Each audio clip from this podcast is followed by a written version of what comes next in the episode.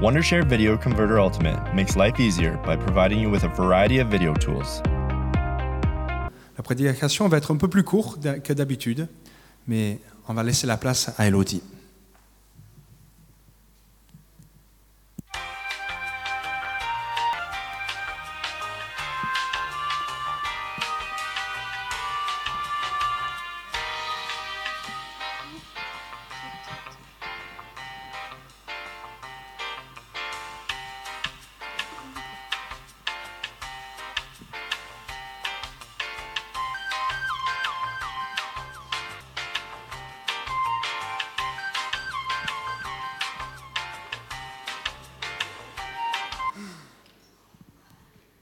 Tendance d'attendre, hein c'est un peu nul.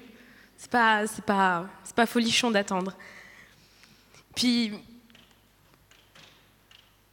c'est pas quelque chose qu'on aime faire parce que souvent, parce qu'on aime bien que ça aille vite, on aime bien que ça bouge vite, on veut tout maintenant, de suite.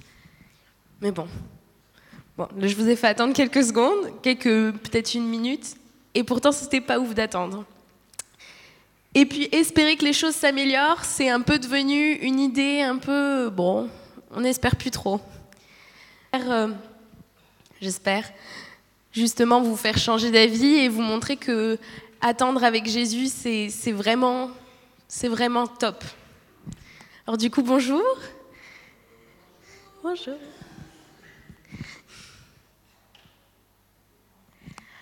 Alors je commence directement en disant que et l'espérance, ce sont devenues des choses qui sont qu'on est souvent contraint de faire, alors que on peut se rendre compte que ce sont des choses essentielles dans nos vies, dans la vie en général, et même pour l'humanité.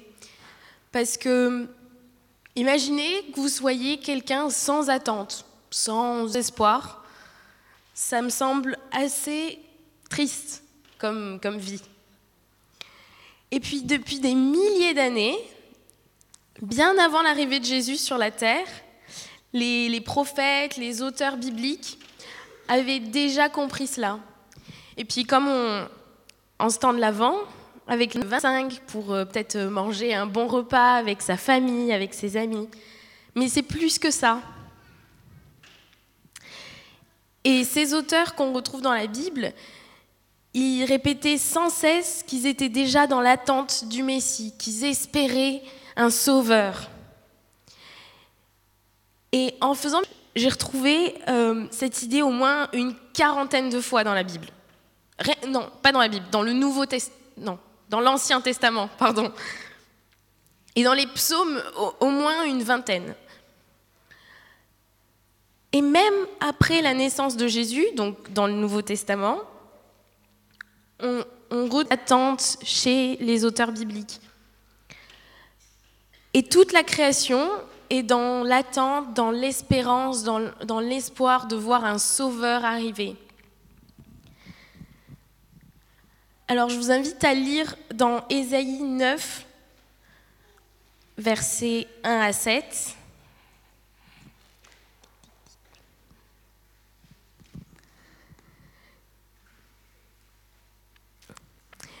Mais les ténèbres ne régneront pas toujours sur la terre où il y a maintenant des angoisses. Et si les temps passés ont couvert d'opprobre, le pays de Zabulon et le pays de Nir couvriront de gloire la contrée voisine de la au-delà du Jourdain, le territoire des des gentils. Le peuple qui marchait dans les ténèbres voit une grande lumière sur ceux qui habitaient le pays de l'ombre de la mort, une lumière resplendit. Peuple nombreux, et tu lui accordes de grandes joies. Il se réjouit devant toi, comme on se réjouit à la moisson. Comme on pousse des cris d'allégresse au partage du butin. Car le joug qui pesait sur lui, le bâton qui frappait sur son dos, la verge de celui qui l'opprimait, tu les brises Car toute chaussure qu'on porte dans la mêlée et tout vêtement guerrier roulé dans le sang seront livrés aux flammes pour être dévorés par le feu. Car un enfant nous est né, un fils nous est donné, et la domination reposera sur... On l'appellera admirable conseiller, Dieu puissant, Père éternel, Prince de la paix.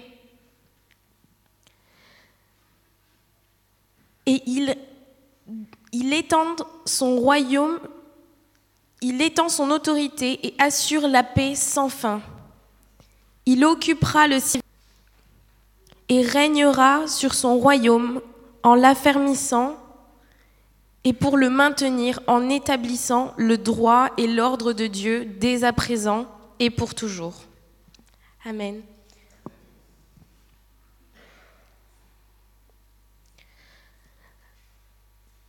J'ai ce matin en venant, je me suis dit que je suis venue célébrer Jésus et je suis venue célébrer Dieu et j'espère que vous êtes là aussi ce matin pour ça.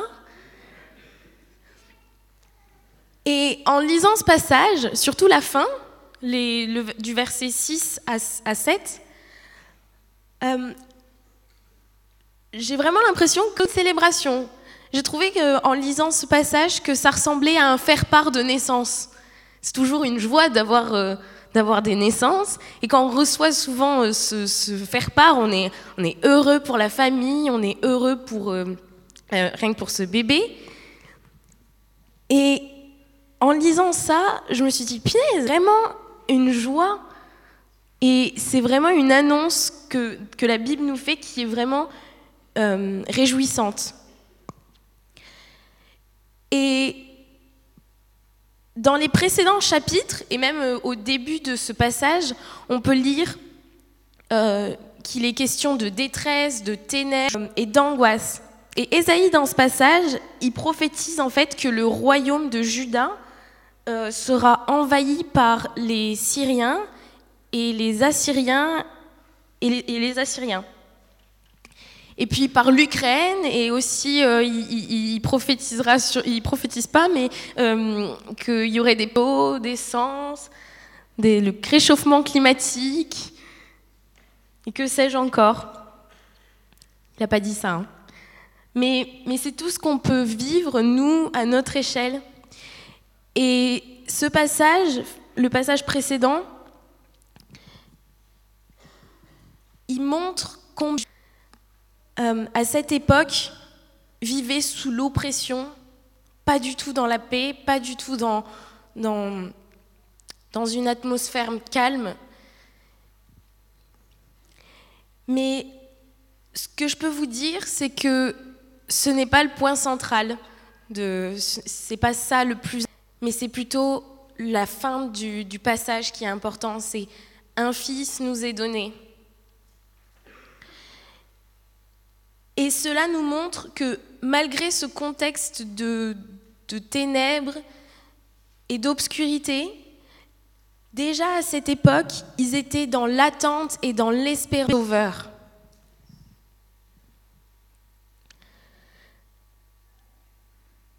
Et donc, quelques versets plus tard, Ésaïe rentre dans le vif du sujet, et donc il parle d'une vive lumière. Il le dit deux fois un peu comme la lumière au fond du tunnel, la lumière dans l'obscurité. Il parle en fait de l'espoir.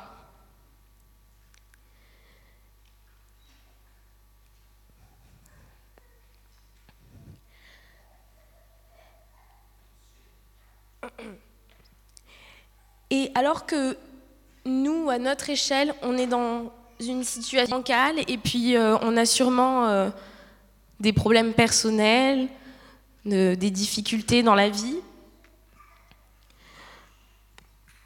on peut se dire et on peut être rassuré parce qu'il affirme que le peuple qui marche dans la nuit voit. Mais comment? Comment c'est possible? Comment on peut se dire que malgré tout ce contexte d'obscurité, tout ce contexte d'oppression, de guerre, Comment on peut trouver une lumière qui est assez paisible, qui est assez éclairée pour pouvoir nous guider?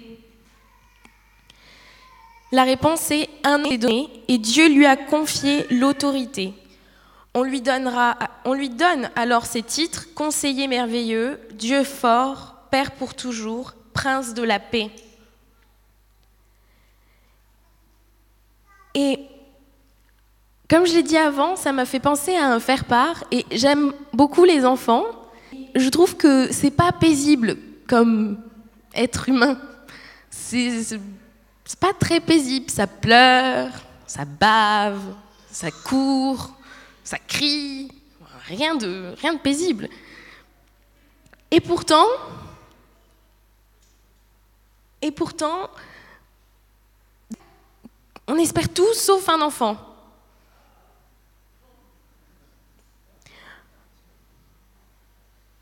Je pense que dans, dans un milieu de guerre, on espère le grand chevalier qui viendra nous sauver, un libérateur fort, musclé, puissant.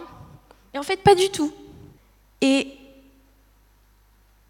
et les, les premiers disciples, ils avaient du coup cette espérance, et peut-être qu'ils pensaient que Dieu allait arriver, ben, comme je vous le dis, euh, en grande pompe.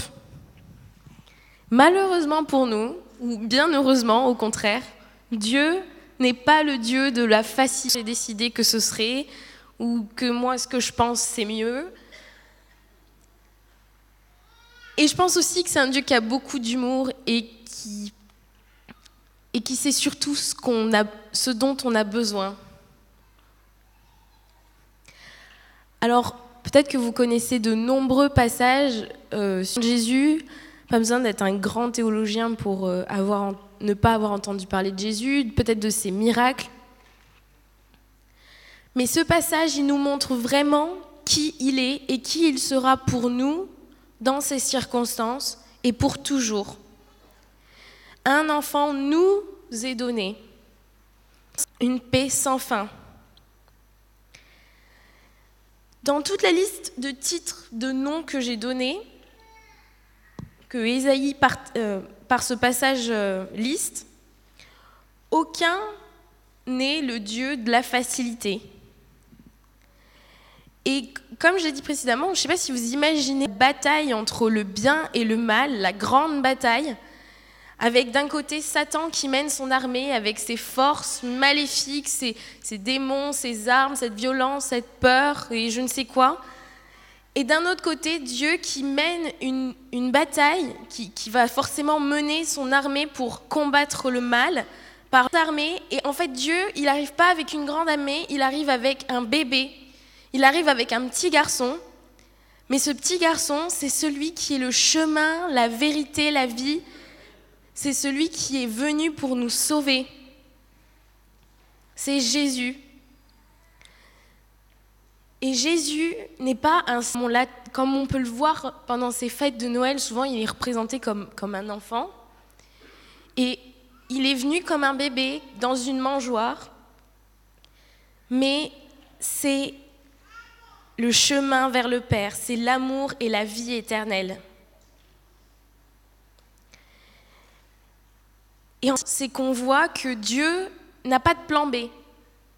Il a décidé que ce serait Jésus, que ce serait de cette manière, et la victoire bien avant était déjà assurée. Sa mission, la mission de Jésus sur la terre, était déjà un succès. Je ne sais pas quand vous en quelque chose, je ne sais pas si vous vous dites c'est sûr ce sera un succès.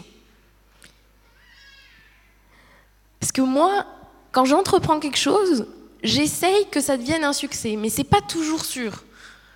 S'il y a des circonstances, il y a des choses, on me dit, puis je suis pas parfaite, donc peut-être que je peux faillir.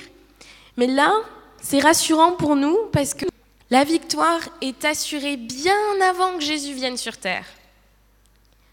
Parce que Dieu n'a pas de plan B, il est infaillible, son plan est infaillible.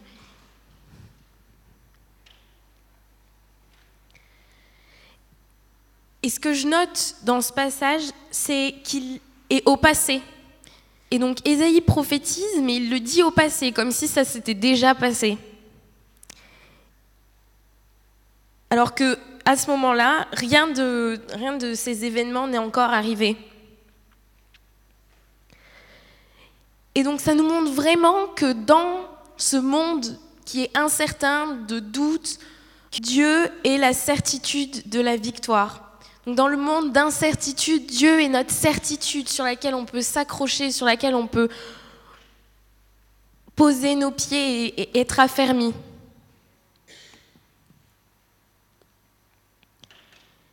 Et j'espère que, que ce passage dans vos cœurs va être comme un baume. Il faut arrêter de chercher à influencer, il faut arrêter de chercher à, à se casser la tête, parce que la victoire était déjà assurée. Il est suffisant, peu importe. Et peut-être que vous allez vous dire que j'ai même pas vécu la moitié de ce que vous avez vécu, et c'est sûrement vrai, encore jeune. Mais malgré le fait que nous vivions Jésus, que nous suivions Jésus, nous continuons à vivre des difficultés, à faire face à des combats. Chacun à notre niveau, chacun à notre échelle, et puis aussi il y a l'aspect global. Et, d'ailleurs, quand, quand on lit Le Prince de la paix, on peut se dire, oh, tout sera parfait, tout sera lisse.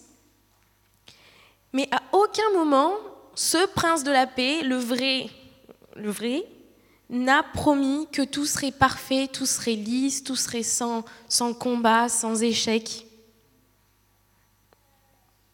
Mais Dieu veut nous rappeler justement que ce n'est pas le contexte, circonstance, ni la situation dans laquelle on se trouve qui définissent notre paix. Simplement, fixe tes yeux sur le Seigneur et ne cherche pas à, réfléchir. Alors si je fais ça, et si ça va réussir? Alors oui, il faut faire des choses, il faut, faut agir, il faut être actif, mais il ne faut pas être inquiet, il ne faut pas être stressé de, de, de savoir. Des fois, on veut tout savoir, on veut tout savoir tout de suite, pour être certain. Juste mets ta foi en action et, sois sans voir, même sans savoir que Dieu a un plan et que son plan A, il est infaillible. C'est sûr. Le plan qu'il a prévu pour ta vie, il est infaillible. Parce que déjà, quand Jésus est venu sur terre, son plan était infaillible pour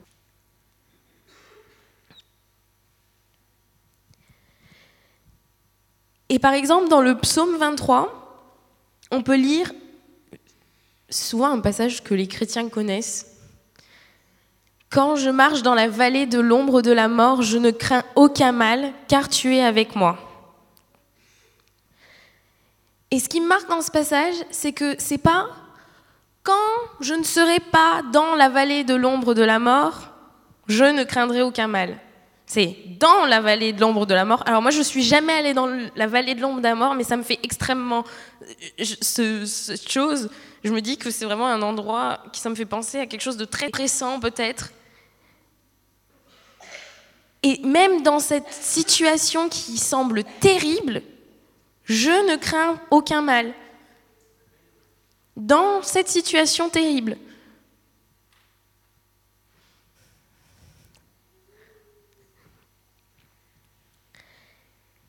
Que lorsque nous sommes dans le doute, je ne crains aucun mal. Lorsque euh, j'ai un problème, je ne crains aucun mal. Chaque situation, chaque difficulté, dans, cette situation difficile, dans cette difficulté, dans ce combat, tu ne crains aucun mal. Sortie de la situation que tu ne craindras plus, c'est pendant que tu as cette paix, c'est pendant cette situation dont, que tu as le plus besoin, que Dieu te donne sa paix, que Dieu te rassure avec sa houlette et son bâton.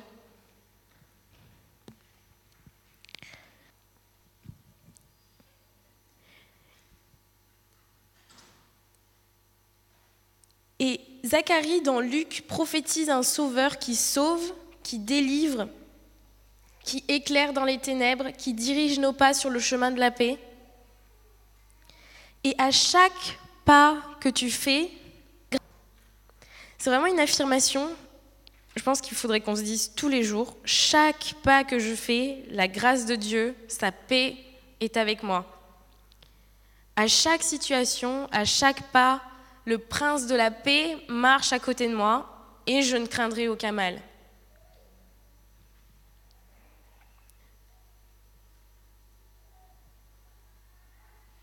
Et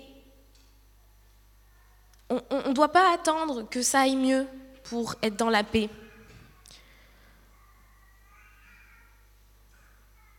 Parce que nous, l'avons déjà acquis.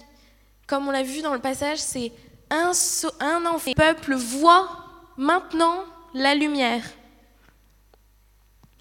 Et donc nous l'avons acquis par Jésus. On ne la mérite pas, il nous l'a donné. Et c'est par la grâce que nous sommes sauvés, donc par le moyen de la foi. Et cela ne vient pas de nous, mais c'est le don de Dieu pour nous. Quand je donne quelque chose, euh, c'est gratuit. Et Jésus, ce qu'il fait, c'est qu'il te donne cette paix gratuitement.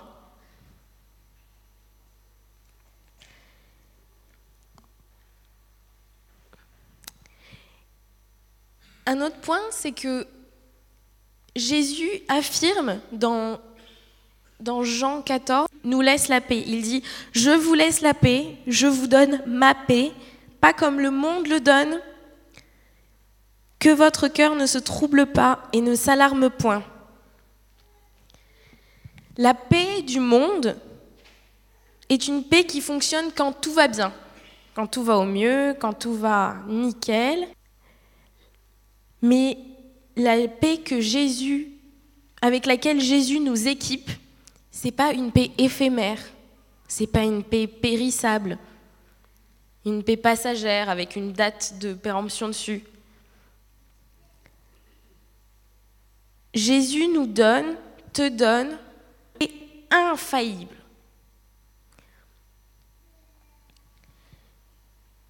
Et c'est vraiment une paix qu'on peut ressentir même au cœur de la tempête, même euh, dans le désert, même dans la vallée. Et c'est ça qui nous a légué et cette paix, il dit, dans le passage d'Ésaïe, il dit que cette paix sera sans fin acquise. Peu importe ce qu'on ait fait, peu importe ce qu'on puisse penser, cette paix est acquise. Un enfant nous est donné et on lui donne ce titre, le prince de la paix, qui étend son autorité et assure une paix éternelle. Alors ce qu'on devrait retenir, c'est de ne pas laisser nos attentes, nos espérances, de laisser nos pensées, nos, idées voler notre paix. Il n'est pas venu comme le libérateur qu'on attendait peut-être sur, euh, euh, son cheval blanc, mais il est venu comme il devait venir dans ta vie. Alors ne laisse pas non plus les circonstances voler ta paix, les situations dans lesquelles, dans lesquelles forcément peut-être difficile, mais tu peux affirmer et être certain que Dieu t'aime et que Dieu veut te donner justement ce calme et cet espace paisible en tout temps et pour toujours. Je pense qu'il faut vraiment qu'on accepte la paix parfaite de Christ, qui est venue pour que nous ayons cette vie en abondance et que notre joie soit parfaite et en tout temps et pour toujours, en toutes circonstances. Et ces sentiments, ils semblent si naturels, le doute, la peur. Et c'est vrai parce que nous avons été en fait corrompus par le péché. Et donc on a hérité de cet ADN depuis Adam et Ève. Et ces sentiments, ces tendances, ont, ces sentiments ont tendance à, à aller à l'encontre de ce que Dieu veut pour nos vies.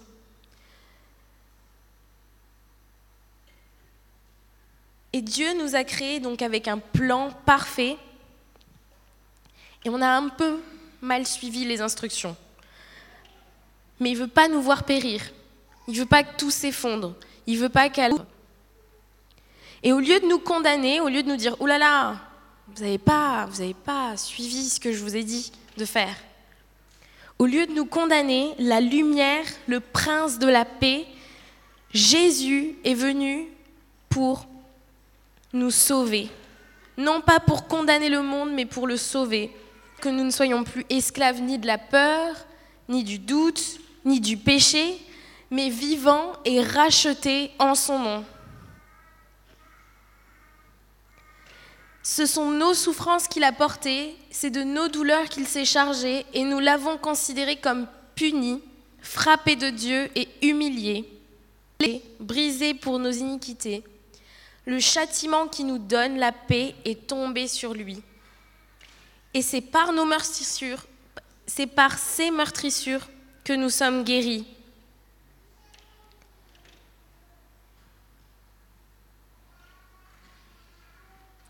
Il est venu, il a porté pour que nous puissions être sauvés, pour que nous puissions marcher avec, à ses côtés, pour que nous puissions être une nouvelle créature. Et il est normal donc de faire face à des combats, à des difficultés, de chuter, mais Dieu nous donne cette nouvelle identité et nous accompagne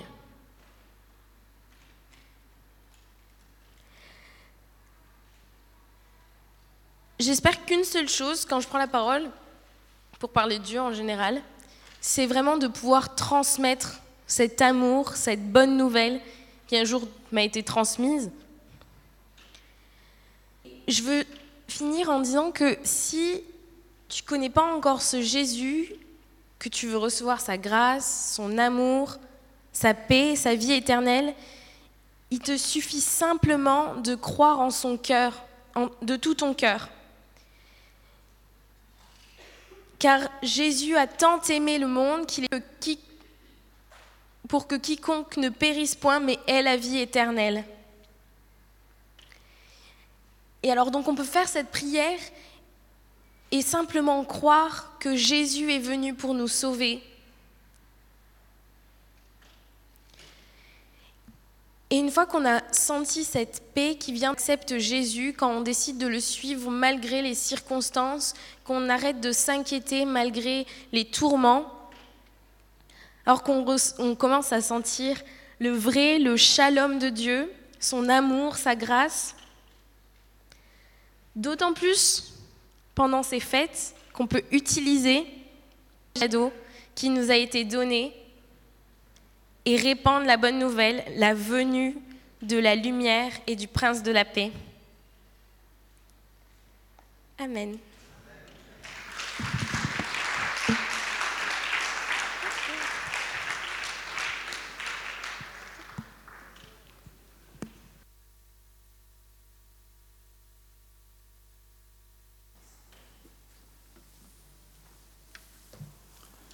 Merci Elodie. Il semble important, après un tel message qui parle de la, de la paix, que nous ayons un temps d'appropriation. Donc on va se lever, on va chanter ce chant qui dit Me voici, humble de libérer. pendant que nous vraiment laisser les paroles qui, qui, ont été données par Elodie, qui viennent du Seigneur, qui vient imprégner notre cœur et notre corps, que nous soyons vraiment dans ce, cette réflexion de, de tout ce qu'il a fait pour nous et que nous pouvons marcher maintenant en paix avec lui.